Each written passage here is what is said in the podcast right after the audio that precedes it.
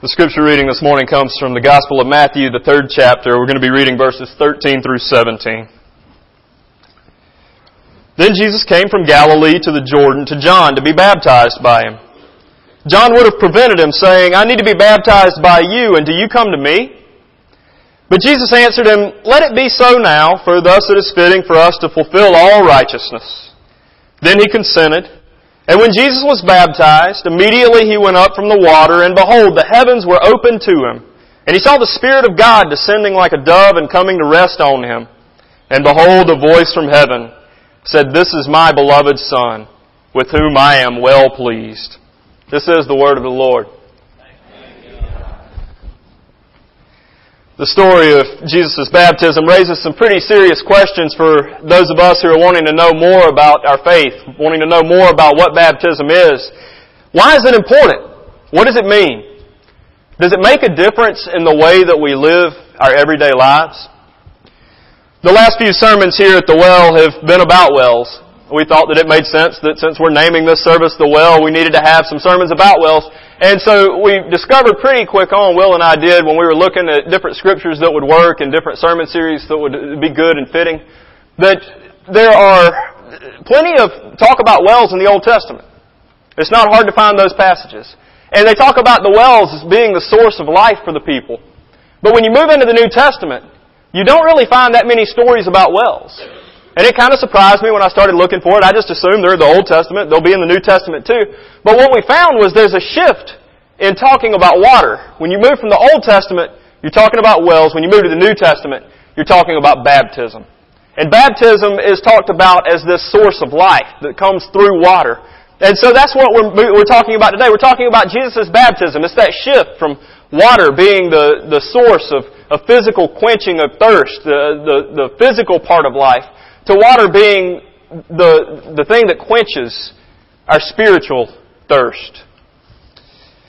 See, it was just another Sunday at this particular church, but this Sunday was a little bit different. Uh, everyone had gathered together. There was going to be a big celebration. You could look all around the congregation and you could see young faces, you could see old faces, you could see familiar faces, you could see faces of people who had never been there before. Something special was going on this particular Sunday at Gravely United Methodist Church in Spartanburg, South Carolina. It was 1987 and there were bad clothes and big hair everywhere. And some of that bad hair and, and bad clothes uh, belonged to my family. They were members of my family who had shown up at church that day to watch me be baptized. See, I was the first grandchild in the family on my mom's side, and so all of them arrived because they wanted to see the first grandchild be baptized. And all of my dad's family lived there in town or just outside of Spartanburg in Greenville, and so they all made the trip in. It was a special day, not just in the life of this church, but it was a special day in the life of my family. It's always an exciting day when there is a child being baptized. I was six weeks old. I was as cute as I could be. The preacher called my parents forward with me and they arrived at the altar rail. And they were all standing there by the baptismal font. And the preacher spoke some words and then asked for my mom to, to hand me to him. And he was holding me in his arms and he spoke some words. And then he dipped his hand into that baptismal font. And he sprinkled water on my head. And as he did, he uttered these familiar words. Joshua Lee Blackwelder, I baptize you in the name of the Father and of the Son and of the Holy Spirit. May the Holy Spirit work within you that being born through water and the Spirit, you may be a faithful disciple of Jesus Christ. I'm told that it was an exciting day. I'm told that all of my family members were there. I'm told that I was as cute as I can be. But I can't say for sure if any of this happened the way that it was told to me. I was just too young to know. I was only six weeks old. I wasn't able to look around and take it all in and start forming memories that would last for the rest of my life. I just wasn't old enough to know what was going on or why it was such an important day in my life. You see, as United Methodists, we usually baptize infants. It's one of the most distinctive things uh, about what we do here as United Methodists. It separates us in the way that we treat baptism from almost every other Christian denomination. But I think it's one of the most important and unique things that we do as United Methodists. Now the reason that we baptize infants is because we believe baptism is an outward and visible sign of an inward and spiritual grace to put it more plainly, we believe that it's not just about what we are doing. We believe that it's an act that God is doing. It's the act in which God works through the water and by the power of the Holy Spirit to claim us as His beloved children. It's an act in which we're having our slates wiped clean so that we can start our lives fresh and living according to God's will. We believe that there's nothing that an infant can do for himself or herself. They're totally dependent on whoever it is that's giving them care. They can't eat without help. They can't bathe without help. They can't get dressed without help. They are totally dependent upon their caregivers. In the same way, we as humans are totally dependent upon God. We can do nothing apart from the grace of God. What better way to symbolize that than the act of infant baptism? So as we grow up, we realize that we don't always do what we should. We don't always do as we could do. We don't always live into our baptism the way that we should. So I've had people ask me when they decide to recommit their lives to Christ, when they want to start acting in accordance to God's will and living their lives that way, they want to know if they can be rebaptized. They want something to be a visible reminder, a visible sign to everyone around them that they're making a change in their life. And so they ask if they can be baptized again. It's a fair question. And then I tell them no.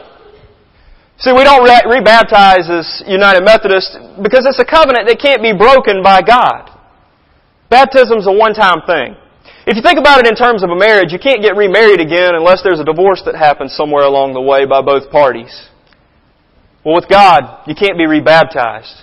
Because no matter how far we run away from our baptism, no matter how far we may run away from that covenant that we've made with God, God never runs away from His part of the covenant. That baptismal covenant is never fully broken. And so, what I offer to these folks who want that visible sign of a way to recommit their lives to Christ and to live into their baptisms is a reaffirmation of those baptismal vows. Again, it's kind of like a marriage. You want something to recommit your life to that, that person.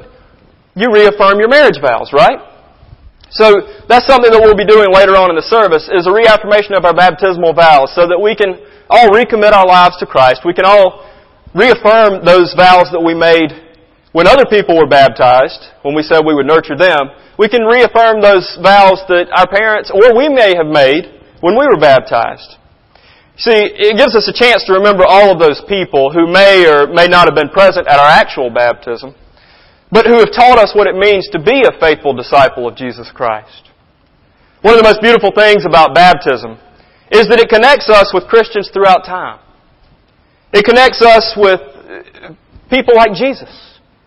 People like John the Baptist.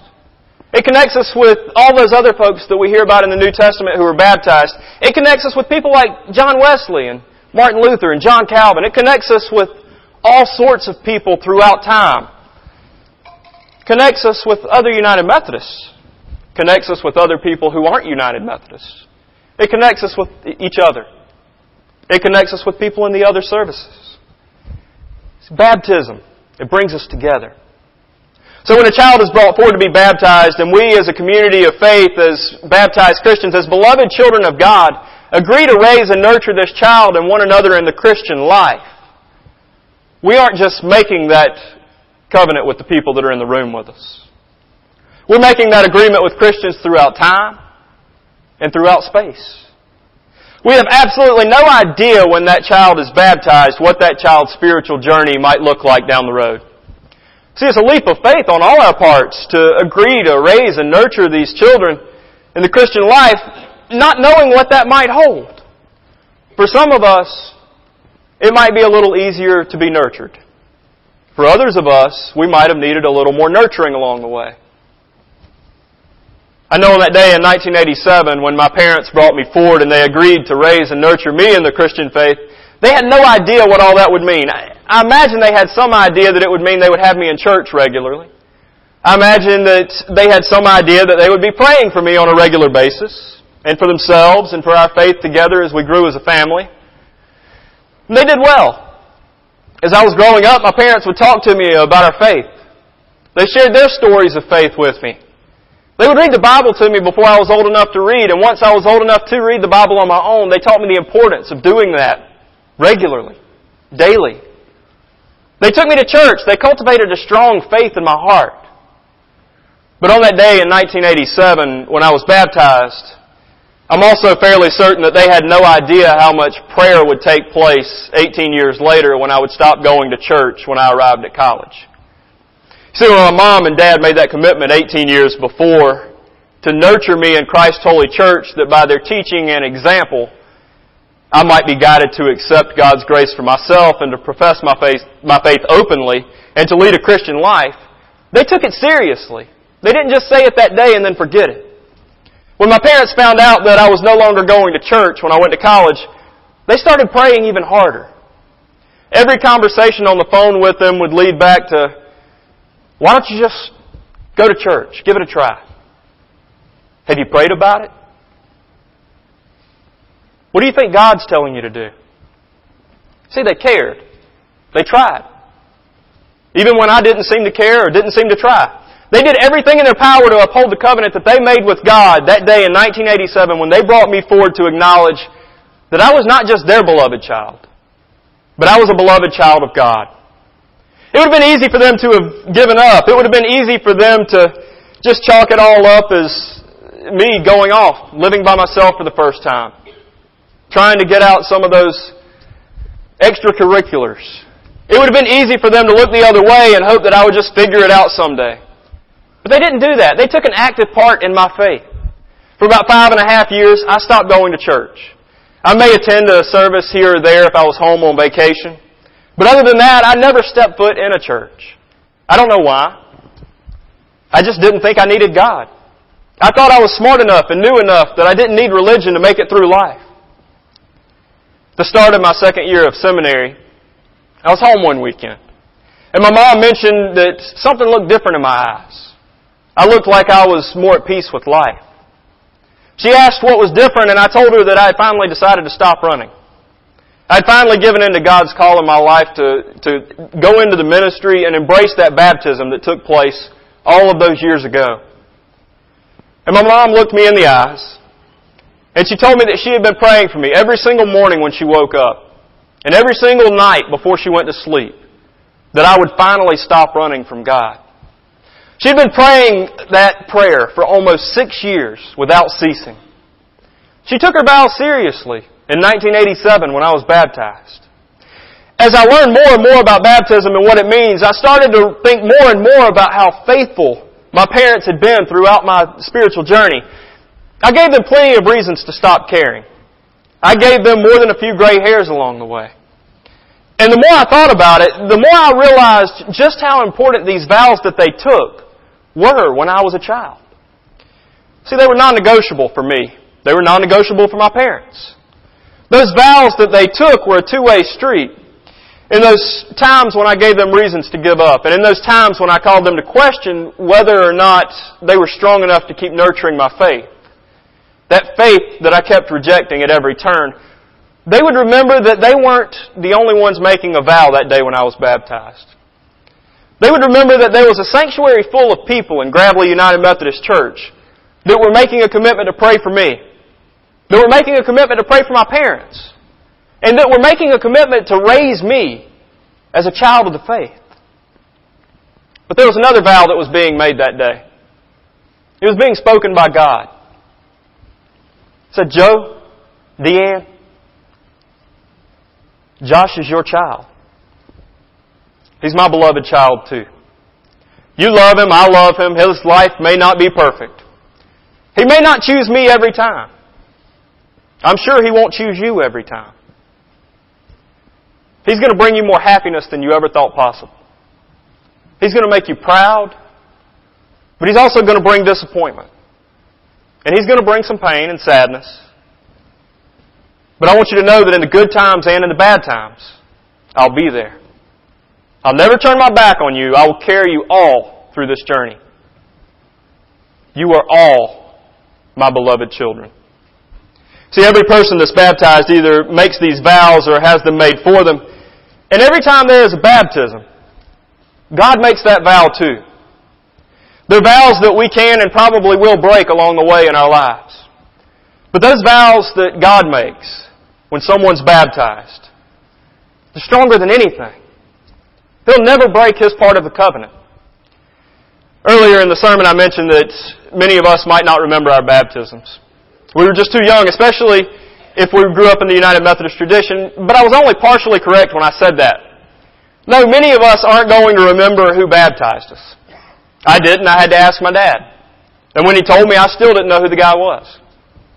Many of us aren't going to remember what the day might have looked like, whether it was sunny, whether it was rainy. Many of us aren't going to remember what we were wearing or what our parents were wearing. We aren't going to remember all of the particulars of that important day in our life. But remembering your baptism means so much more than just all of the specifics. Remembering your baptism means remembering the promise that was made by you, by those around you, and by God. It means remembering that you're loved and that you are called to love. When we start to remember our baptisms in those ways, when we look past all of the fancy clothes and the big hair and whoever the pastor may have been at the time, when we look past what the font may look like, how beautiful it may be, or which family members were present, we find a beautiful, simplistic act of rebirth, of restoration. If you can't remember all of the details about your baptism, it's okay. Let me tell you what's important. When that water touched you, it was the kiss of God claiming you as His beloved child. Loved, perfect, and without fault. That's what's so important about baptism. That's why we do it. That's why we continue to do it. And that's why at times we come forward to reaffirm our baptisms. Because it's good for us to remember that God made us, that God loves us, and that God calls us to love one another.